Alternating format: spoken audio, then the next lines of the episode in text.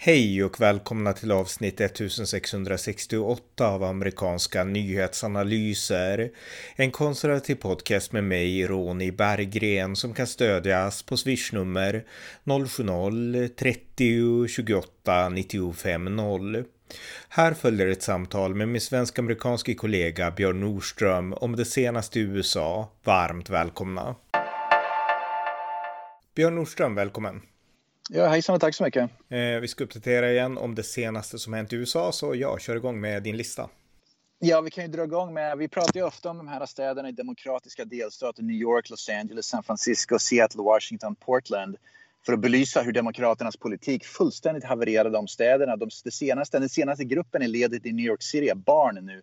Vi pratat om att det är så mycket brott och så, framförallt så mycket uteliggare och så mycket vad ska man säga, droganvändning på öppen gata allting i de där städerna och även då naturligtvis New York City.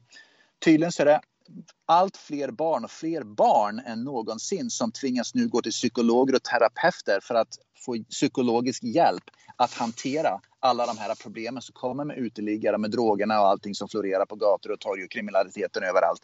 Så till och med barnen nu offras av vänsterliberala och demokratiska politiken i de där storstäderna nu i, i, något, i något konstigt syfte. Va? Det visar återigen att demokrater och vänsterliberaler, de bryr sig inte om, inte ens barn, utan de är bara ute efter sin ideologi. Och sen om, om man måste offra barn eller kvinnor eller vilka det nu är liksom på altaret, det spelar ingen roll längre. Nej, och det där var New York City?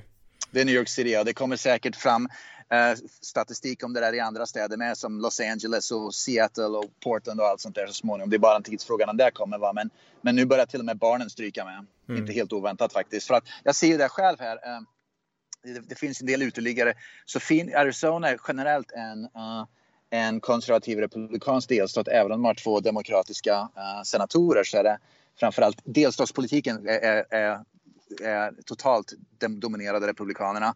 Men staden Phoenix så är den domineras av demokraterna och här ser man ju det. Det är mycket, det, det är mycket, det är mycket av samma skit som liksom är i Phoenix-staden här. Så man ser precis samma sak, va? att det är den vänsterliberala politiken som skapar problem men, men, löser inte de problem de själva skapar. För det är de inte kapabla att göra helt enkelt. Nej, just det. Eh, ja, fortsätt. Uh, jajamän. Uh, Joe Biden, vi pratar ju ofta om honom också. Va? Han har gjort bort sig. Två stora grodor och han har gjort bort sig. Han höll ett möte inför FN, var det för ett par dagar sedan bara. Då, mm. då ja, då var han på, utan, vid FN där och, hade ett, ett tal framför FN. Och när han skulle gå av scenen då, liksom, det är ju en scen med ett podium där uppe och han skulle promenera iväg och det här finns på, på video naturligtvis. Man måste titta på det för att se hur vansinnigt det ser ut. Men han promenerar iväg med händerna på något konstigt sätt någonstans i brösthöjd och, och verkar som att han stapplar omkring och han går fel och sen stopp, stannar han för det, han vet inte vart han ska gå. Han ska gå av scenen då och liksom försvinna bakom scenen då. Men han tappar bort sig på de här 10 meterna han ska gå. Och sen stoppar han och så tittar han sig runt omkring totalt helt förvirrad och sen så fortsätter han att promenera. Va? Han påminner väldigt mycket om en totalt dement gammal gubbe som är ute och går med, men som behöver en, en, vad ska man säga, en, en, en, en person med sig för att hjälpa till. Va? En, hand, det, det var, en handledare. Mm. En handledare. Det, var, det, det, är bortom pinsamt det här alltså. Och den andra saken som han gjorde var också för ett par dagar sedan på något annat möte han var på och skulle hålla tal. Och då nämnde han, av någon konstig anledning, helt bara hux flux, så nämnde han när han själv var 30 år så hade han ett, ett ett slags förhållande med en 12-åring.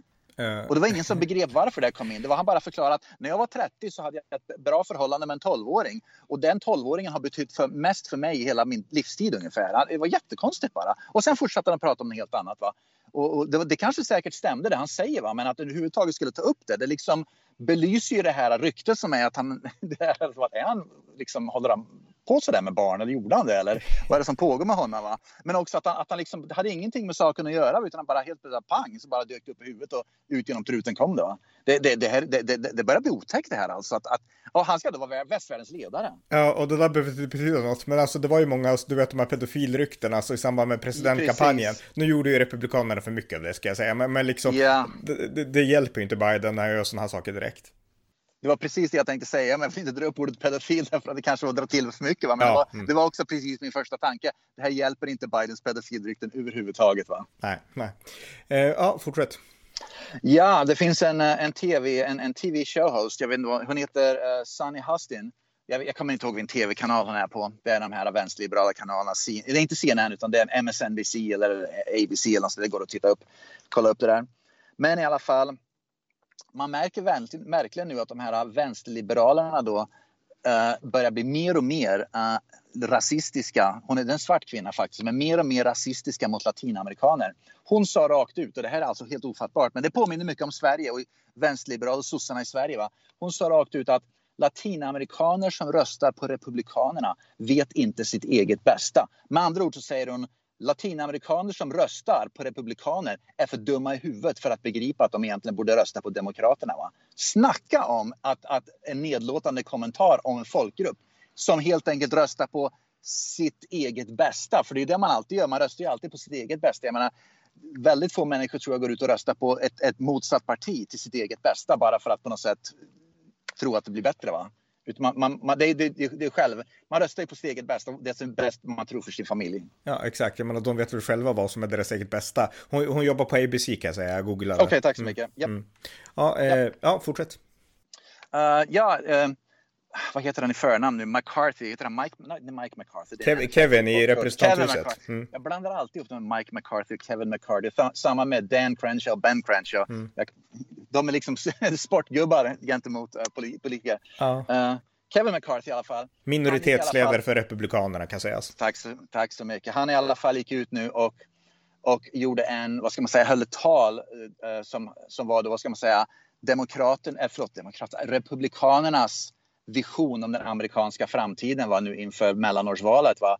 Och där han pratar mycket om ekonomin, utbildning. Han kallar det för commitment to America. Äh, vad heter commitment på svenska då? Det behöver inte översätta det, det behövs inte ens. Mm. Ja, commitment to America i alla fall. Mm. Och det, det, det, tar upp sådana saker som Demokraterna helt har, har liksom schabblat bort. att utbildningssystemet i USA går ju käpprätt åt skogen. Ekonomin är inte den bästa just nu va? Med, med allt det som vi pratade om tidigare. Va? Uh, naturligtvis då migrationspolitiken. Det påminner lite grann om det Donald Trump pratade om 2016 under valkampanjen. Saker och ting som Demokraterna har ställt till med nu som, som man måste rätta till helt enkelt. Va? Och uh, vi får se hur det leder men jag tror att det är väldigt, väldigt många som eh, sitter på gärdsgården och inte vet hur de ska rösta som ser det som en väldigt positiv grej. Därför att Demokraterna har inte kommit ut med någon konkret handlingsplan vad de kommer att göra om de vinner valet 2022. Det enda Demokraterna pratar om är att om Republikanerna vinner 2022 då blir det fascism i USA precis som att det blir fascism i Sverige nu om några veckor när, när högern har förhoppningsvis eh, spillar regering. Va? Men Demokraterna har inte Eh, målat upp eller på något sätt kommunicerat en klar vision eller framtidsbild av vad de vill åstadkomma som Republikanerna hur, hur nu har gjort något väldigt konkret om konkreta problem som vanliga människor upplever dagligen. Precis som Sverigedemokraterna snackar om i åratal och som Donald Trump snackar om i åratal. Demokraterna saknar den, den grejen. Jag tror att det här kan vara någonting som, som kan vara avgörande för många människor som inte lever i ideologin, så som lever i verkligheten och behöver konkreta skillnader nu i sitt vanliga liv. Mm. Ja, men alltså, Republikanerna är ju partiet för verklighetens folk i USA. Det är inget snack om den här saken. Alltså, Demokraterna är, de har huvudet helt, jag vet inte vart, uppe i det blå på något sätt. Jajamän. Mm. Eh, ja, fortsätt om du har något mer bland vänster, vänstern och, och, eh, och, bara smutskasta. Och jag tror att det har att göra med att de har ingen politik att komma med. Därför att de konkreta problemen som finns har de alltid varit tvåa på bollen med. Va? Som helt plötsligt Demokraterna, precis som om sossarna då skulle börja säga att vi måste göra si och så och si och så. Då bara stämplar de ju, uh, tar de ju efter Sverigedemokraternas politik. Mm. Om Demokraterna gör samma sak här, att de säger att vi måste börja ta ordning och reda på gränsen nu, vi måste få ordning på ekonomin och bla bla. Det de själva säger då att vi har sjabblat bort under de senaste åren under Joe Biden och demokratiska majoriteten i, i kongressen. Va? Men nu lovar vi att fixa det. Vi, har, vi, vi, är de som har förstört det, men vi ska fixa det nu. Va? Det går inte riktigt att säga så, för det erkänner man nummer ett att man har fel och nummer två man erkänner ju också att man inte haft några lösningar på någonting de senaste åren. Men nu har vi lösningen helt plötsligt. Va? Det, är liksom, det är bara rent skitsnack. Mm, mm. Eh, precis, och jag kan säga också gällande alltså den här planen som Kevin McCarthy presenterade. Han, han intervjuade sen också på, jag vet inte vilken kanal, men där utmanade han Biden på en debatt om liksom framtiden och ekonomin och så här. nu tror jag inte Biden tackar, jag tror inte Biden tackar ja till liksom en republikan så, men det var ändå lite kul. Eh, Demokraterna har ju klargjort väldigt tydligt att Biden inte ska, nummer ett, han ska inte debattera på någon överhuvudtaget. Nummer två, han ska inte ens svara på några frågor från, under presskonferensen. Han ska bara liksom läsa upp vad som står på hans iPad om man ens kan läsa rätt på det. Men han ska inte svara på några frågor, punkt slut. Så att vi vet att det inte kommer att bli någon debatt det hela. Nej, nej, precis. Ja, något annat? Ja, för att återgå till kriminaliteten i New York och de här hur vänsterliberalernas ideologi helt förstör människors liv. Uh, New York City då, de har ju då som flera andra städer, de har ju det här äh, att man ska när någon begår ett grovt brott så ska man inte då låsa in dem och istället för, i väntan på rättegång utan då ska man då göra, de behöver inte, inte ens betala borgen utan man ska liksom bara ta in dem och sen tala om att om tre månader ska ni komma tillbaka till domstolen sen släpper man ut dem på gatorna igen. Va? Mm. Och det var en, en person nu som hade, som hade våldtagit ett barn, en minderårig, i New York City. Blev utsläppt på gatan dagen efter, bokstavligen omedelbart. Därför att det är del av den här New Yorks nya policy att man ska inte ha några i förvar tills de är bestraffade eller, eller tills, tills åtalet börjar. Va? Det slutar med att han, eh, han eh, attackerade då, våldsamt attackerade fem andra personer så fort han släpptes ut på gatan. Så att inte nog med att han våldtog ett barn, han sen attackerar fem personer efter han blev utsläppt för att han inte då, de vill inte hålla kvar honom under, under New Yorks nya demokratiska policies. Eh, eller låsa in honom då i väntan på rättegången. Så, så sex, sex liv förstörda. Ja, det, det, är helt absurt. Och en annan sak, på tal om sådana saker, jag minns inte om vi tog upp det i vår senaste podd, men jag tror inte det. Men i, i, i norra USA, North Dakota tror jag, där var det en, en 41-årig man som hade han hade hamnat i en politiskt spörsmål med en ung 18-årig man och yeah. den här 41-åringen då, han menade att 18-åringen är medlem i en extrem republikansk grupp och det gjorde att 41-åringen var jättearg så han började jaga den här 18-åringen med bil. Alltså det här är ju en person som är dubbelt ja, ja. så gammal och han körde över en 18-åring som dog och det är inte kul där. Men, men, men det, det, absurda, det absurda i situationen, det är ändå liksom så här skrattretande på något sätt, men det är inte kul, det är tragiskt. Men, men liksom en 41-årig man som, för de var tillsammans på en utekonsert. Alltså de var på en utekonsert, ja. började prata politik och han var lite i fyllan den här 41-åringen och så vart han arg och tyckte att du är republikan och så började han jaga den här 18-åringen med sin, med, med sin bil. 18-åringen ringer sin mamma men hon förstår inte vad som händer, hon kan inte göra så mycket så blir han överkörd och dör. Så att jag menar, här har vi egentligen, om den har visat sig stämma, ett politiskt mord och där en, jag vet inte om han var demokrat, men det är en antirepublikan i alla fall, som kör över en till synes republikansk ung man. Ja, och det här bekräftar ju det vi har pratat om väldigt länge, va? att det här, den, den hetska retoriken där man målar upp republikaner, precis som den hetska retoriken från Socialdemokraterna i Sverige där man målar upp äh, äh, Sverige, Socialdemokraterna som målar upp Sverigedemokrater men även nu äh, liberaler, Liberalerna och, och moderater och kristdemokrater som liksom ett stort hot mot, sam mot samhället, ett stort hot mot demokratin. Med andra ord, att, att man är extrem om man, om man är i högerlaget istället för vänsterlaget. Va? Mm. Man hetsar ju på människor att begå sådana här brott. Va? Så att det här är ju direkt resultat av den otroligt vad ska man säga, hetska retoriken mot USA republikaner och i Sverige mot, mot eh, borgerliga partier helt enkelt. Va? Och det är någonting som vänsterliberal media här i USA helt sopar under mattan och vänsterliberal media sopar under mattan. Va? Det, jag, jag, har svårt att tro att det finns en enda vänsterliberal media i Sverige som kommer att ta upp det här fallet i North Dakota som att det är ett stort politiskt grej, och att det kan vara ett politiskt mord det handlar om. Va? Det kommer inte, det, om det här hade varit tvärtom, om det här hade 41-åringen hade varit en en Donald Trump-supporter med en MAGA-hatt på sig och, och, och 18-åringen hade varit en, vänster, en, en vänster, en AFA-kille va. Mm. Då hade det målats upp i varenda svensk tidning. Det är inget ja. snack om det va. Det hade varit huvudnyheter i Sverige. Ja, nej men alltså hatet mot Trump-anhängare, hatet mot republikanerna och våldet mot dem, det är någonting som har helt ignorerats här i Sverige. Alltså vi förstår inte ens, utan här tror man bara att det är klart det är Trump som är extremister liksom.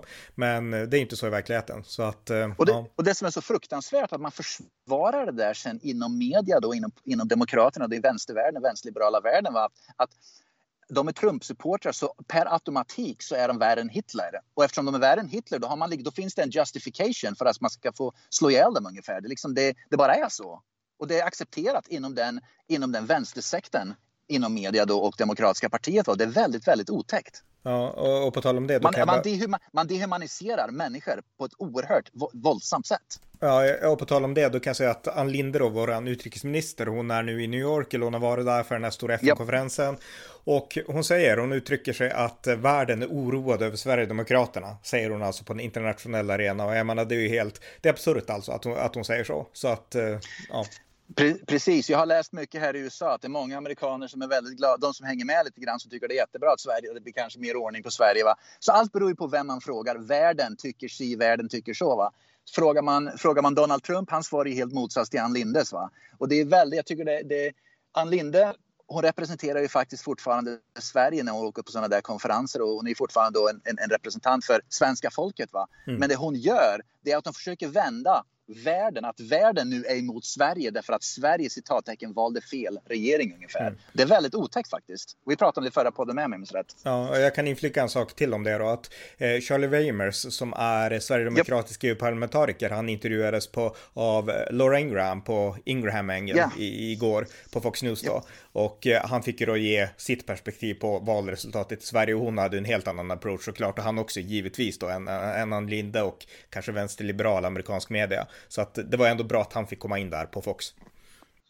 Precis, men, men det återgår ju till det här att, att, att när vänsterliberalerna och Socialdemokraterna, jag vet inte för att prata lite bra Sverige snabbt, det är att att de har inget svar. De har inte haft svar på någonting. Jag har ju läst mycket nu att, att till exempel att nu börjar redan att Aftonbladet skyller börjar säga att varför har inte Ulf Kristersson redan dragit, byggt massa nya kärnkraftverk? Varför ex, skedde en explosion nu mm. under, under, under Moderaterna i, i Södermalm? Det är som att, men herregud, sossarna är fortfarande i regeringen. Det är inte liksom att man fort, nu, redan nu innan ens nya regeringen tillträder så försöker man måla upp att alla problem som existerar nu beror på, att den, beror på den nästa regering, inte på den föregående regeringen. Herregud. Ja, ja. Och en sak till också som spinner vidare på allt möjligt här och det är att eh, i den FN, FN-mötet då så har ju olika alltså, världsledare talat och det var också tänkt att eh, CNN skulle intervjua eh, Irans president. Eh, ja. Och eh, det, alltså, jag är ingen, vi båda är ju inga större fan av CNN och det var den här uh, Christiane Amarpour som är väldigt vänsterliberal. Hon har liksom, yep. hon brukar oftast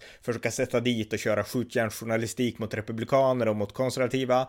Men eh, nu var det så här att Irans president, han ville att hon skulle ha på sig en slöja när hon intervjuade yeah. honom och hon vägrade och CNN ställde in intervjun. Så att det var ändå starkt av scenen. Ja, och jag har läst faktiskt kommentarer i Sverige om det där. Uh, för många svenskar då naturligtvis sa ju direkt att det visar att Christiana Amanpour i alla fall hade någon heder och moral och principfasthet att inte ställa upp på kraven från Iran att bära slöja. Va?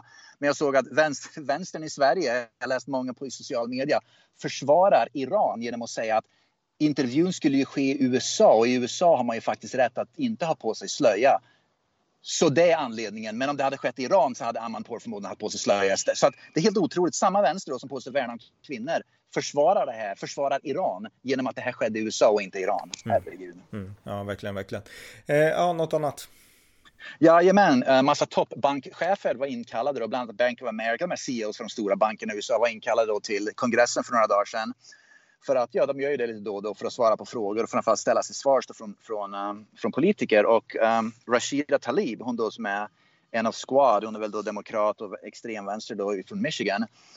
Uh, hon i alla fall hon, jag minns inte exakta frågan som hon ställde, va? men det handlar om klimatet och så vidare. Och de ville i alla fall, hon ville att, att hon, hon krävde att bankerna i USA skulle vägra ge lån till företag och personer som, som använder fossil olja och bensin. Som andra ord, om du driver ett företag eller om du vill köpa en bil som går på bensin eller om du använder fossila bränslen till någonting så ska bankerna då tvingas av kongressen att inte ge dig lån längre. Va? Och eh, ledaren då, CEO, jag tror han var för CEO, han är CEO för, vad är det, inte Goldman Sachs eller, den här stora banken, jag minns inte exakt vilken bank det var. Han sa rakt ut att den policyn som ni driver, ni alltså vänstern vill driva med klimatpolitiken, leder USA åt helvete. Bokstavligt använder de orden, mm. det här går åt helvete för USA om ni får igenom er policy. Va? Så det här ställer vi inte upp på. Vi ställer upp på att ge att, att hjälpa och försöka göra liksom, transition från det ena till det andra. Va? Men att det som ni försöker tvinga igenom, det leder till rena helvetet. De han sa det rakt ut bara. Ja, jättebra. Det ser vi verkligen att Demokraterna, de är helt verklighetsfrånvända. Det, det är obegripligt att folk ens kan rösta på Demokraterna. Så, så borta är de liksom. Ja. Ja, eh, ja något mer? Ja, Biden fick eh, några frågor. Det var presskonferensen för några dagar sedan. Han fick, där, där media, det var några som började fråga om, om gränsen. Vi återgår ju till gränsen, va? för det, mm. det blir bara ett större och större problem. Va? Och uh, nu är det ytterligare en sån här surge, en sån här eh, mass, liksom masskorsningar av gränsen. Va? Och uh, Biden fick i alla fall frågan var, varför de inte kan inte göra någonting åt det. Va? Och han sa, och det här är ju väldigt, väldigt konstigt, han sa rakt ut att det, det, vi kan inte bara skicka tillbaks människor till Kuba, Nicaragua och Venezuela. Som andra ord, han skickar ut signalerna till migranter genom att säga att vi kan inte bara skicka tillbaks dem. Och Å ena sidan säger han att vi kan inte ta emot alla, men vi kan inte heller skicka tillbaka dem. Det är som att, vad är det försöker, hur ska vi lösa det här? Då? Vi kan inte skicka tillbaka dem, vi kan inte ta emot dem. Vad ska vi göra med alla de här migranterna? Som nu, det liksom, hundratusentals bokstavligen som korsar gränsen varje månad. Va? Vad ska vi göra med dem om vi inte kan skicka tillbaka dem och vi kan inte, vi kan inte behålla dem här? Va? Och, och då blir det ju som vi pratade om förut, va? som Ron DeSantis och, och guvernörerna för tre delstater framförallt som bara börjar flyga runt dem och bussa runt dem till andra delstater. Det, det slutar med att det blir en rundgång av migranter runt om i landet. Va? Det är där förmodligen Biden, liksom, det är där han hamnar till sist. När han, inte gör, han vet inte vad han vill och han gör ingenting. Då slutar det bara med att det blir totalt kaos. Då blir det liksom bara en lose-lose för precis alla. Ja, och med risk för att upprepa mig igen då, men alltså felet med Demokraterna och med media, både i Sverige och USA, det är att de har alltid de här migranternas, immigranternas perspektiv. Och jag menar, de här som nu kommer från Latin och Sydamerika till USA. Det är inget snack om att det är synd om dem, men faktum är att när de här kommer in i shelters, alltså liksom boenden för hemlösa amerikaner, då är det amerikanerna som blir åsidosatta. Det är de som hamnar ja. i risker och så. Och politikerna och media, de verkar bry sig mer alltså att, att det är synd om, vilket det säkert är, de här immigranterna från andra sidan jorden, än det är om sina egna medborgare. Och jag betvivlar inte att det är synd om båda grupperna, men faktum är att om du är ledare för ett land, då är det din befolkning du primärt ansvar för. Och det har man glömt på något sätt. Jag menar, jag hörde ett radioinslag härifrån Sverige som visserligen handlade om Danmark, men det handlade om en ny dansk policy som handlade om att det skulle svårare för immigranter att få asyl och liknande därför att man ansåg att det, det har ändå lett till så många problem, massinvandringen i Danmark, att vi måste sätta stopp. Och det var fokus genast på, men tänk på de här stackarna som måste åka hem till Syrien igen. Ja, okej, okay, det är säkert värt att tänka på det, absolut i viss mån, men tänk också på alla danskar som har fått problem av massinvandringen. Det perspektivet tas inte upp, eller så ställs det på jämlika villkor ungefär, och det är inte jämlikt, utan ett lands primära plikt, precis som en familjs primära plikt, det är att värna sina egna medborgare. Jag menar, du har ett större ansvar mot dina barn än mot andras barn. Jag menar, det är helt Absolut. logiskt och en nation funkar likadant. Och det är det som inte går in i politiker och i media här i, i Sverige och i USA också. Ja, precis. Och vi ser det på det här med hemlösheten som vi pratade om. Att, att uh, de här tre guvernörerna då skickar upp massa hemlösa, då, till exempel New York, så inte hemlösa, illegala migranter i New York. Och de får bo på fina lyxhotell samtidigt som hemlösa amerikaner som är födda och uppvuxna i USA fortfarande sover på gatorna för de, för de har ingenstans att ta vägen. Och det visar ju också det att man prioriterar illegala immigranter över sin egen hemlösa fattiga befolkning. Och för mig, jag menar om, om jag vore en fattig väljare i de städerna, jag skulle bli rosenrasande över sånt där. Men ändå fortsätter de ju av någon anledning att rösta fram precis samma politiker som ignorerar fattiga och hemlösa USA och som prioriterar istället illegala immigranter. Det är ofattbart för mig. Det slutar ju alltid med att man, det man röstar på, det får man ju ofta. Det är precis det de får. Fortsätter man att rösta på de där politikerna i, i vänsterliberala delstaterna, då får man ju politiker som prioriterar illegala immigranter över den fattiga amerikanska befolkningen. Mm, ja, och på, på, på tal om bara snabbt med, det här är ju rent briljant, jag tänkte bara på tal om illegala immigranter. Um, Ron DeSantis, då, guvernören för Florida, han, han körde upp till en busslast illegala immigranter och droppade av dem vid, vid Joe Bidens sommarstuga på tomten.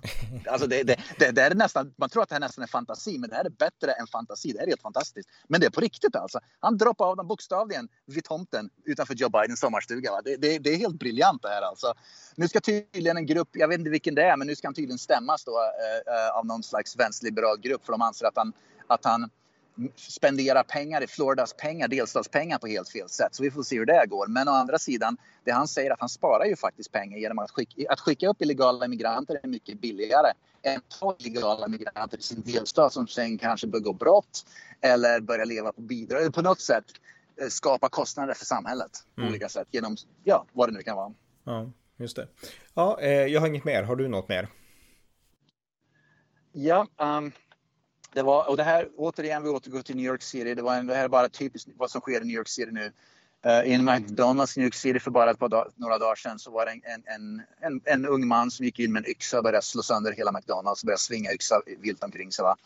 Bokstavligen det vi ser nu det är att våldet blir mer och mer och mer påtagligt. Jag menar bokstavligen gå in på McDonalds med en yxa och bara svingar hejvilt runt omkring sig. Han, han slog sönder halva McDonalds. Va? Ingen blev skadad, ingen dog, men han liksom, det bara blev så. Va? Att, att det, det, är liksom det Amerika, de här vänsterliberala delstaterna är på väg att det blir mer och mer och mer öppet våld. Mm. Som man ser och läser ja. om. Och jag menar i New York City, där jag menar hade det rent i Arizona så antar jag att vem som helst hade kunnat dra fram en pistol och skjuta honom liksom. Men det, det får man inte i New York City utan då ska alla fly, bli rädda och ducka och låta det här hända och sen så kanske någon polis kan komma efter 20 minuter. Japp. Ja. En bra nyhet som har kommit ut, jag tänkte bara nämna det också, vi pratar mycket om det här att Facebook och Twitter och allt sånt där, de de, de, jag vet inte om det är censur, de har ju rätt att censurera, va? men många använder ordet censur, att man, liksom, man censurerar konservativa republikanska röster och man höjer upp de vänsterliberala demokratiska rösterna. Va? Det var i alla fall en federal domstol nu som har, som har uh, vad ska man säga, dömt att uh, social media inte har en rättighet att, att, att, vad ska man säga, att censurera olika grupper kors och tvärs och hur de vill utan att de måste göra att de, att de måste vara mer consistent i deras arbete. Man får inte bara censurera konservativa och istället släppa fram eh, liberala röster. Va?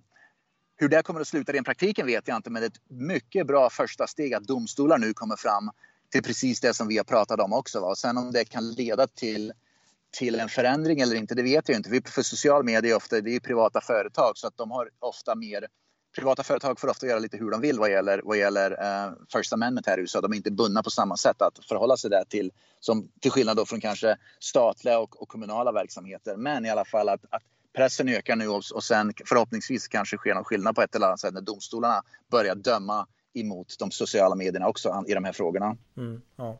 eh, något annat?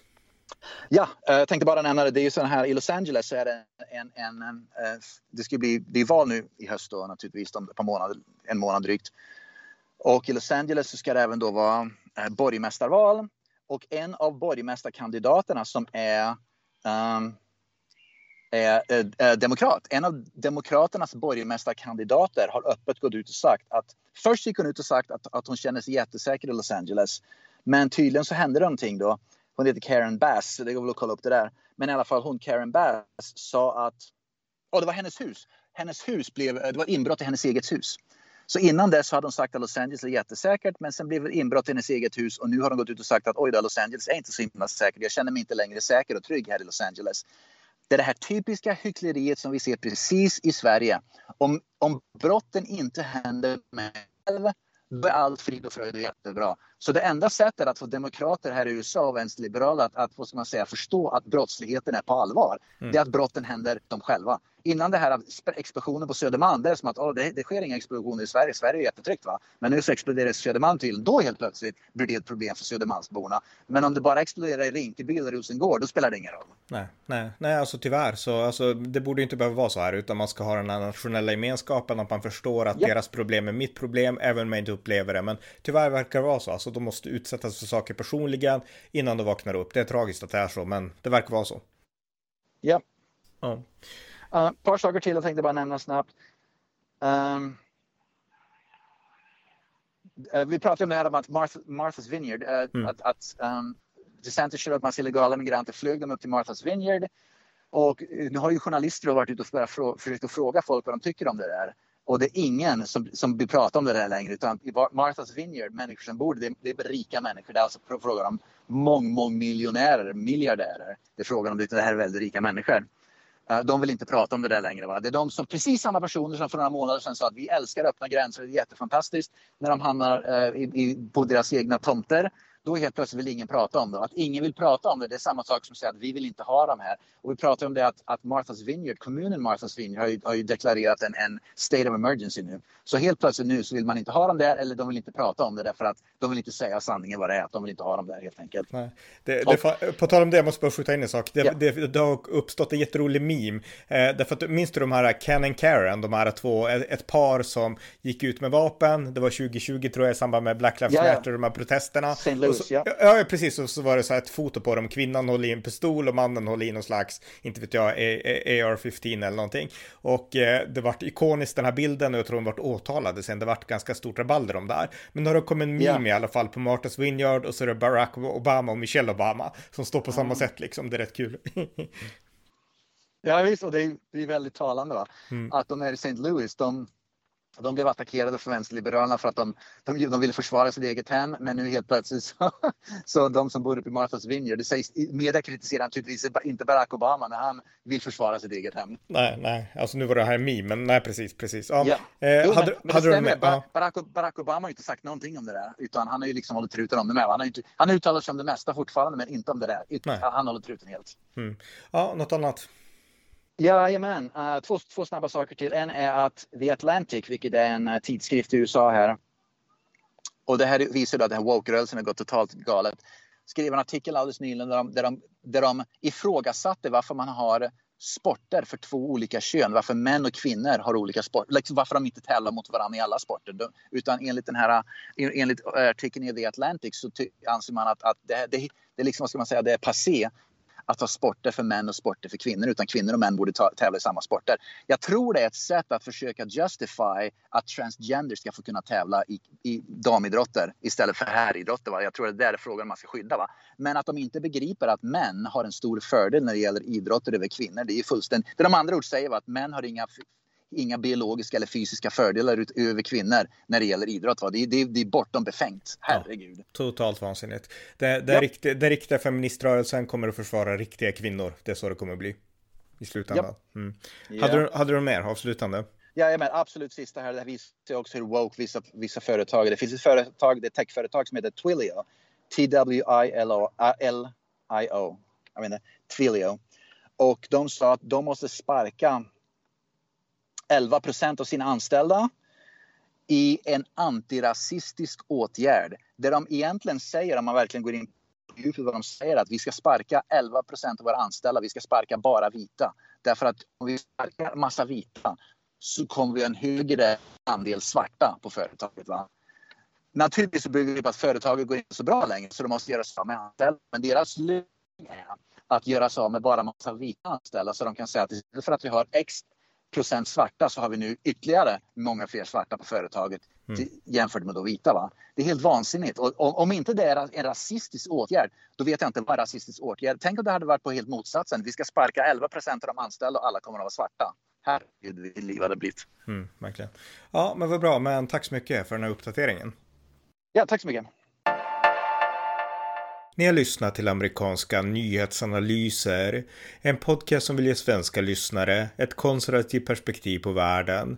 Stöd podden på swishnummer 070-30 28 95 0 eller via hemsidan usapool.blogspot.com på Paypal, Patreon eller bankkonto. Skänk också gärna en gåva till valfri Ukraina-hjälp. Det var allt för idag. Tack för att ni har lyssnat. Thank you.